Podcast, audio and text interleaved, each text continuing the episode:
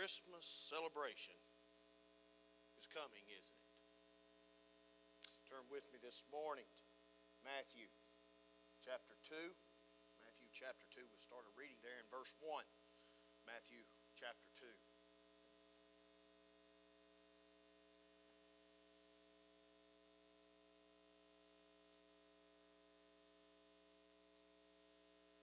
As we finish up with holiday, the celebration of Thanksgiving of what God has given to us, our nation has set aside a time.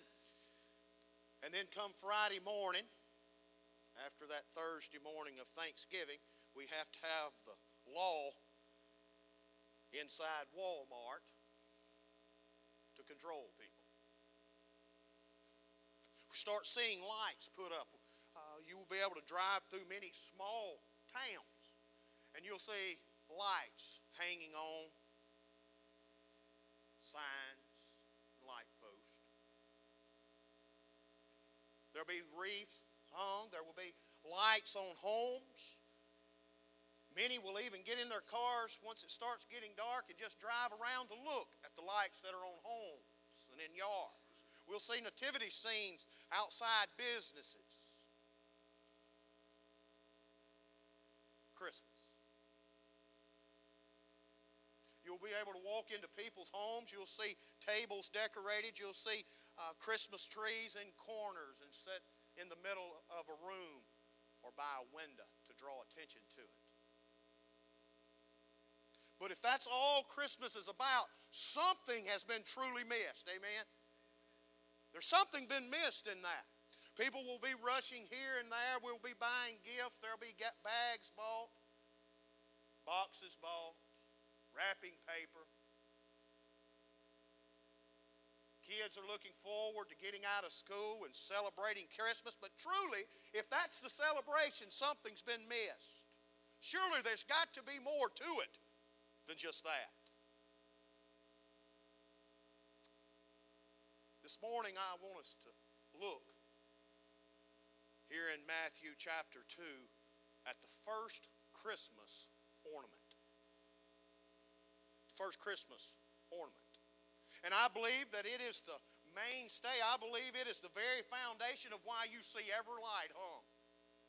I believe it's the uh, main ingredient of why we see these homes decorated. It comes from this first Christmas ornament given. Matthew chapter 2, starting there in verse 1. Now, when Jesus was born in Bethlehem of Judea in the days of Herod the king, behold, there came wise men from the Jerusalem, saying, Where is he that is born king of the Jews?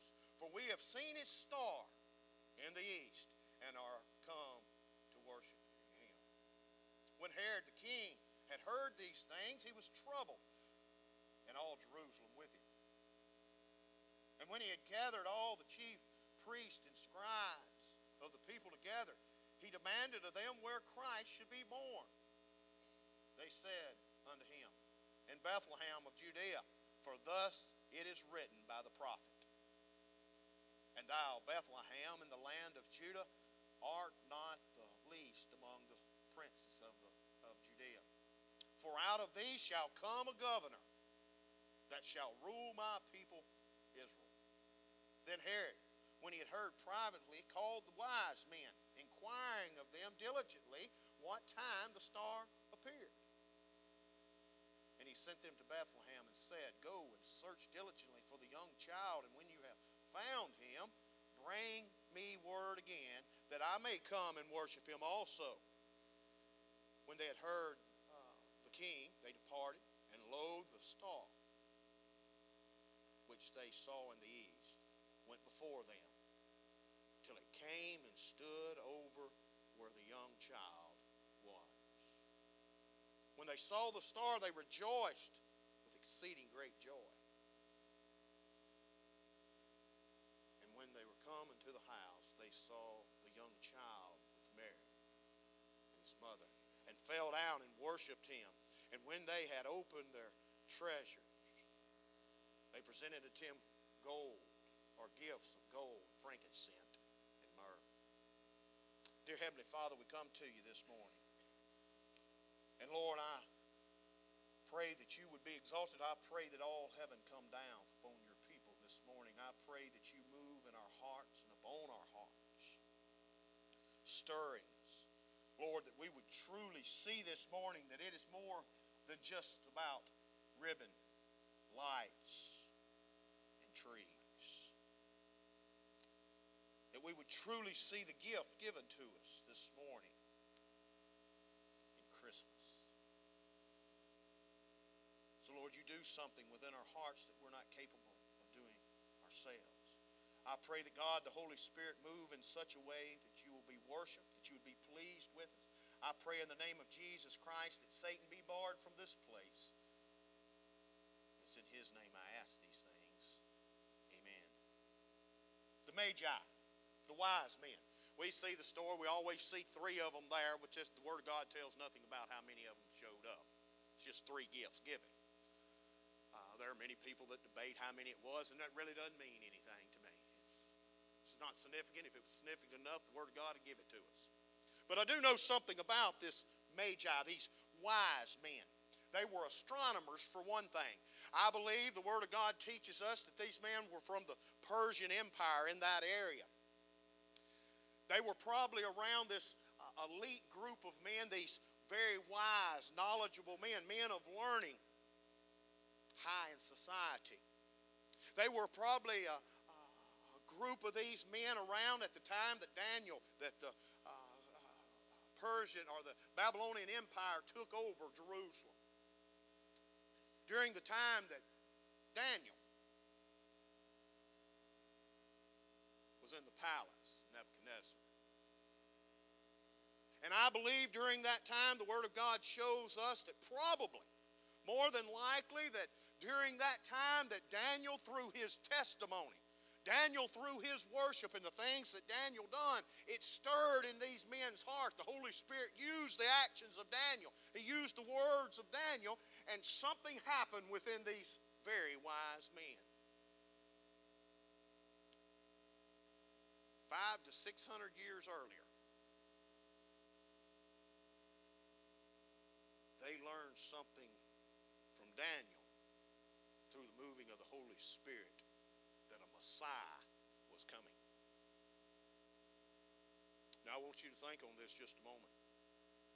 Five to six hundred years earlier is when uh, Daniel was in uh, slaved, when they took those 70 uh, Hebrew children and placed them in uh, to be servants to the king. And whatever happened within these wise men, whatever uh, the Christianity that was rising through this, those that were looking for a Messiah, those that were looking unto a Jehovah God, these wise men in all their knowledge and wisdom. Brother Charles is waiting to see a star because it had been prophesied. They knew that there was the Messiah, that uh, something was going to happen in Bethlehem, and I believe they watched these stars. Now, I want you to think on this just a minute. The Magi had been waiting, and I don't know how long they had been waiting on this star to show up. But I believe that it was so serious to them. I believe it was so much in their heart that they would know the time of the coming of God's Son that every night I believe that one of them was on call. And I believe that he was looking and awaiting to see that star to know that the Messiah had been born. You believe that? I believe that's exactly what happened. Surely they wouldn't say, well, we know a star's coming. We'll just check it out once, two times a month, and we'll just let that lay. No, I believe they were waiting. Can you imagine the old boy that was there that night when the star showed up? Can you imagine the excitement in his heart? For years, hundreds of years, they had been waiting to know when he was coming. And then one night the star appeared to guide them to where the Messiah was at. See, they had an excitement in their heart, and there was a guidance coming from it. But I want us this morning, I want us to think on some things. And you know, Christmas means different things to different people. Everyone seems to have their own idea of Christmas. Well, I'm going to get us all on the same page this morning. And God's people should be on the same page about what Christmas means. Amen. if we can't agree on where Christmas is, something's wrong within our heart. God's people should be on the exact same page when it comes to Christmas. Because there's got to be more to it than just what this world promotes. We'll say, well, you know, what Christmas means to me is we get all the family together. And man, we eat casseroles, we have ham, or we have turkey. We eat sweet potatoes with marshmallows on the top of them. Man, that's what Surely it's more than that. Well, it's about family gathering. And praise God for those things. But it's actually more than that. It is a celebration of what Christmas truly means to us. Because I know that the uh, Magi, they were very excited about what was going on. They were excited about one thing. It wasn't, they weren't excited to say, boy, it's been a long time since we've been on a long travel and we're fixing to go visiting. We're fixing to go into a different land. I'm excited about the trip. That's not what excited. You know what excited them about this? It's the same thing that should excite us this morning Jesus. That's where the excitement comes from. That's what led everything else into this great celebration. It was about Jesus. So with that as a background, I want us to look at this star. Some things that it points out and it speaks of. First of all, the star speaks of the glory of God's glory. That's what the star speaks of. That's not the star itself, but God uses anything that He wants to, and the star speaks of God's glory. The star is was reflecting God's light for God's glory. Amen. That's what it was doing. All throughout the Word of God, we find that uh, lights associated with God's glory. Remember, uh, God's light led the people of Egypt, or God's people out of Egyptian bondage. Remember that? By night, they'd have that flame they could walk at night. It was God's light revealing God's glory upon his people. Moses on Mount Sinai said like the whole mountain had lit up with fire.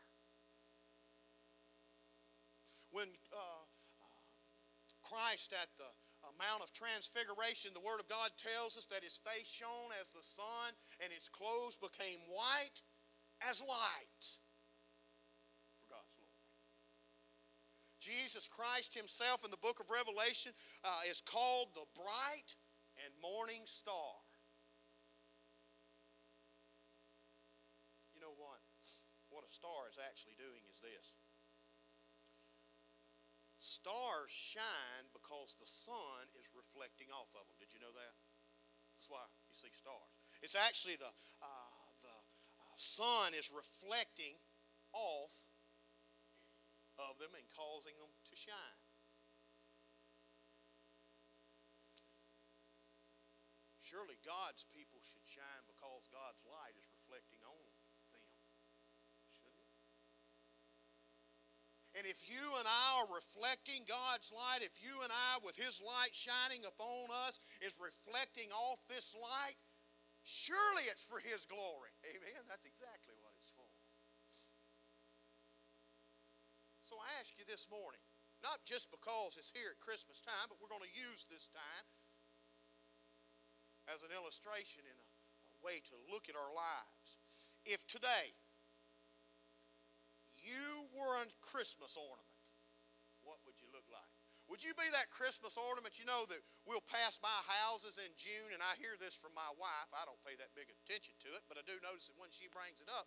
You drive by a house and it's in June, they still have the Christmas lights up. You ever seen that? They say, well, they've left them up all year. They won't have to hang them come Christmas time. But they're not shiny.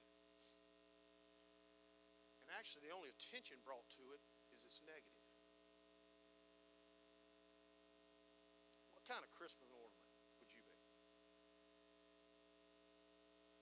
What kind of Christmas ornament do you look at? Or look like? In all of this time, this season, we'll call it of Christmas. In all of its pageantries, if it causes us somewhere because of trees and presents and lights and all the things that this world puts around Christmas. And I'm not saying those things are bad. I'm not.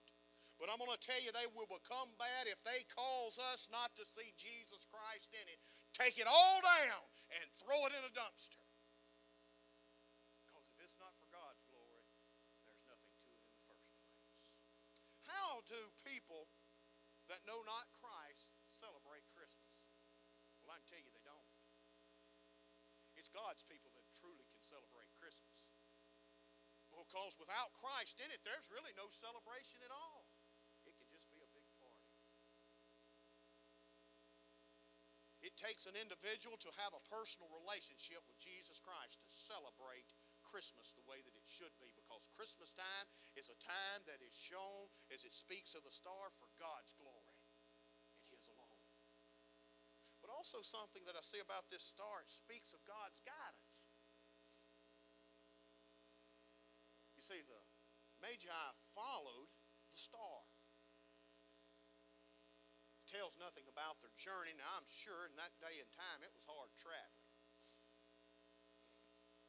There were probably times that they were on no road, were no motels to stop at. There were hardships in this traveling to find their Savior. It's one thing to see the star but it's an entirely no, another to follow it.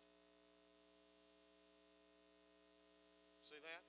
It could have been very been possible that one of the Magi's, as he seen the star, he said, Well, finally come. We're good to go. We're just going to go back to what we was doing. We'll just sit around and try to figure out what God has in store for us next. That's not what they done. One of them saw the star. They broadcast the star had been shown. And then what happened? It says they followed the star. Today, too many of God's people are sitting around saying, Oh, I know what Christmas is about. I know what it's all for God's glory. I know what uh, God expects of me in my life. I know that He has a, divine will upon my life. He's got everything laid out before me, and set back and never follow that will. It's not what they done. They saw the star and they followed the star. The star speaks of God's guidance upon them.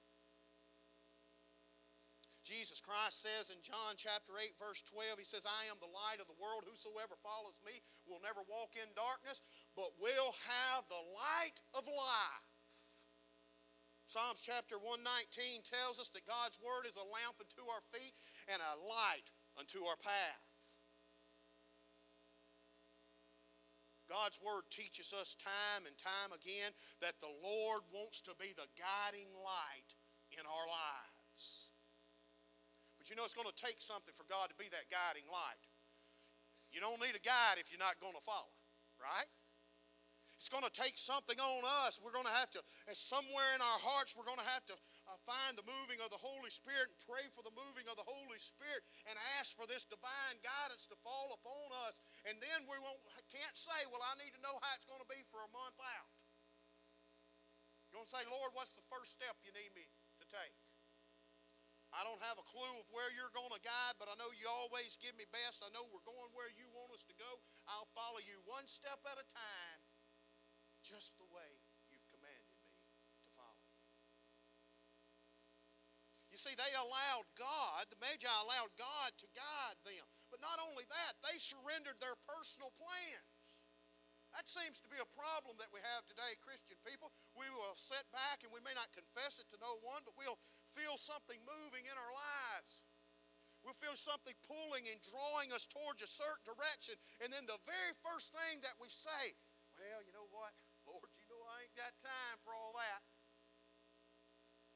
I've got this going on and this going on and this going on. I'm just not going to be able to do that. Surely that's not what the Lord's telling me. He knows my time better than I do, and He knows I don't have that much time.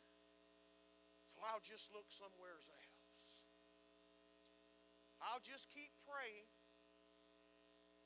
I've done it my own life, and I've seen it through the lives of others people come to me and say, Boy, I'm needing some direction in my life. And the more that you talk to them, the Lord gave you the direction about a month ago, and you just never followed Him in that direction. But they're looking for a different direction. They're looking for something that suits them, something that's comfortable for them. These magi, they surrendered their personal plans. Of they didn't get up and say, Well, you know what? Man, we got that meeting planned for next week. We'll have to schedule around that. I believe when they saw this star, when they knew that the Messiah had been born, I believe when that star was revealed to them, they saw the guiding hand of God on their lives and they broke all plans. They were packing camels and they're leaving there to go see it. Believe that about the story? Well, amen. Surely that's the way it happened. The Messiah's born. They'd loaded up and leaving. Not only that, here's one that we don't understand very well. They sacrificed their time, their energy, and their own resources.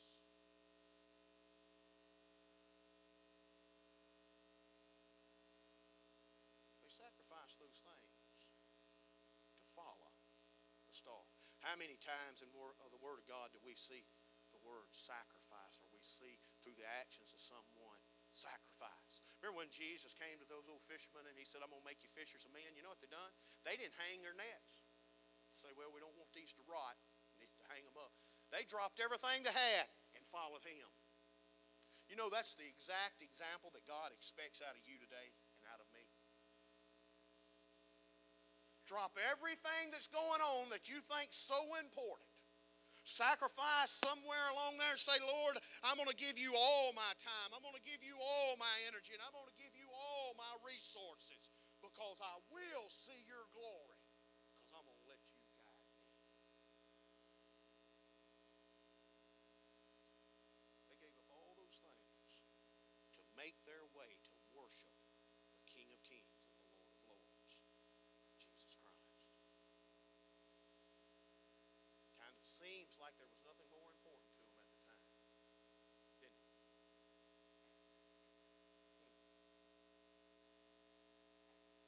Seems that somewhere they thought, you know, everything else may be going on. This may be going on in my life. I've got a sick camel over here. That wasn't their problem. They didn't even worry about that. They loaded up and went.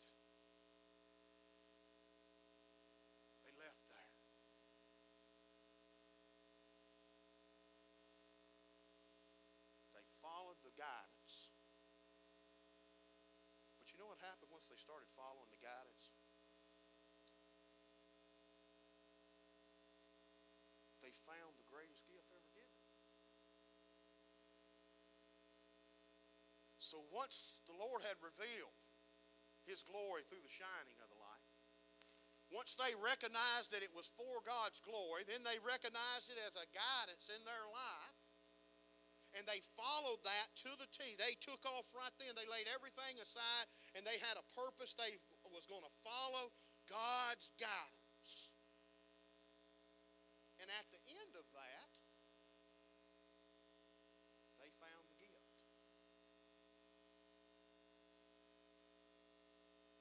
I'm just wondering if there's been times in my life when I was not living it for God's glory and then I started getting convicted, and I went and I said, Lord, I need to confess these things to you. I know that I'm not doing this right in my life. I know that I'm failing you here. I'm not seeking you in all things. Lord, I want to live the way you would have me to live. And then God comes to me in that prayer life, and He starts laying a plan out before me. And He'll never send me where He's not already been. He's not going to send me and leave me to myself. He's going to guide me and He's going to lead me there. And when I get to that point of guidance, that I say, you know what, Lord, just stand back. I got it. Stay in the truck. I can handle this part. Watch me go right now. And I never found the gift at the end of the guidance. Because somewhere in that guidance, I quit following and started my own way. And I went the wrong way and missed the whole thing. Do you believe today that God wants to bless you? Do you believe we have a God that is concerned about every second, every moment of your life? You believe that? Do you believe that there's a God that's capable of doing everything and really He doesn't need our help, but there's a God that's capable of all things? And that same God wants to be our guide in our life. That same God wants to lead us because He's always going to give us the best. Amen? That's what He's going to do. And do you believe in Him wanting to bless us once we have carried out that plan to the best of our ability with Him leading us and us following the way that He's commanded, that there's a blessing in store for us at the end of it because He loves us that much? Then why aren't we doing it?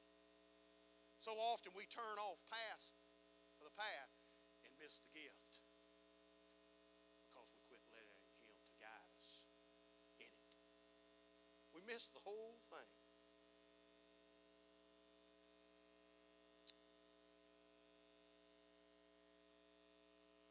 miss in finding because of the lack of following. But also, what they found beyond the star was God's gift to mankind.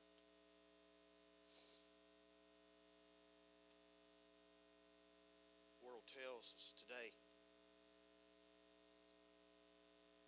that Christmas can be celebrated by anyone. I don't believe that. Now, you can celebrate the holiday of Christmas, you cannot celebrate Christmas without knowing Jesus Christ. That may be offensive. You may be offended by me saying that today, but I'm telling you, if you don't know Jesus Christ, you cannot celebrate Christmas the way it's intended to be celebrated. See, it's for God's glory. And today, this world Many may be sitting in sanctuaries this morning in our own community. Around the world today, there are people sitting around, whether it be in church, out of church, whatever they're doing today, that are lost. And I want you to see that there's something uh, was found by these wise men, by this magi, uh, that was beyond the star, and it was the God's gift that was given to mankind. The Word of God tells us that the wages of sin is death. But, but,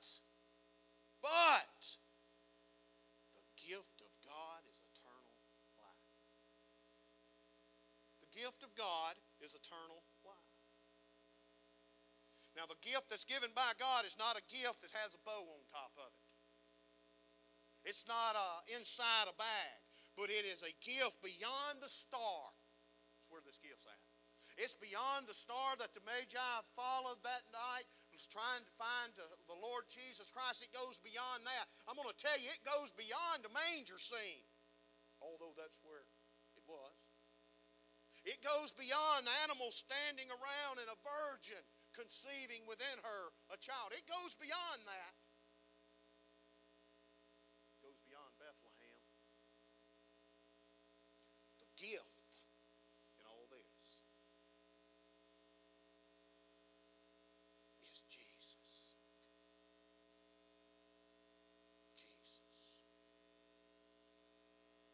those of us that know Jesus Christ, our Lord and Savior, when you start looking at Christmas, as I prepared this sermon, I looked at Christmas, the ornaments that we put up. You know, they're all real shiny. You know why? So they can reflect light. Many trees have on top of them what? Star. We have all these lights that are here showing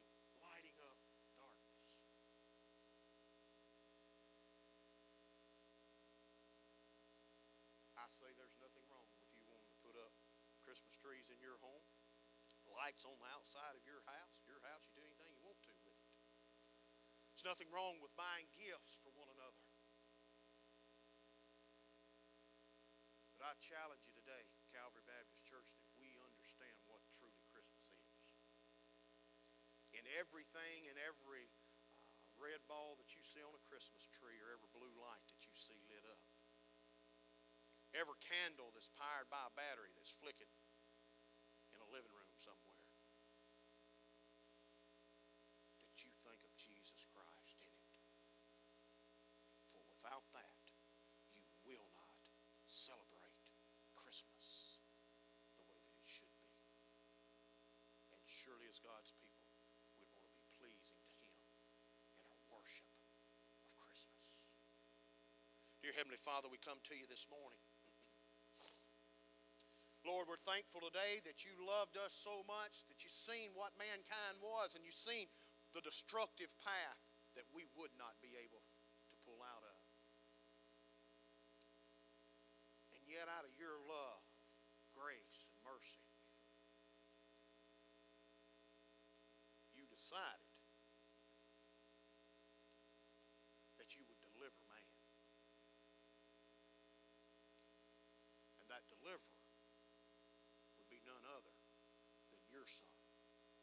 The best glory had to offer. Lord, you sent Christ, born of a virgin, living a sinless life, seeking to please you with his life.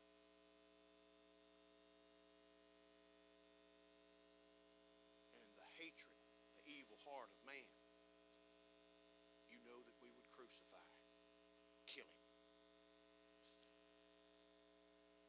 But in us doing that, he would become the sacrifice, the atonement that you required to deliver me. Lord, I'm thankful today that it didn't stop there. That three days later, your Son, Jesus Christ, arose from the grave. And truly today, we as your people can truly celebrate what Christmas is meant to mean. Thank you for Jesus today. Lord, I pray that the Holy Spirit move on me as these days to come, that I see not one thing in the festivity of Christmas that does not remind you, um, remind what you.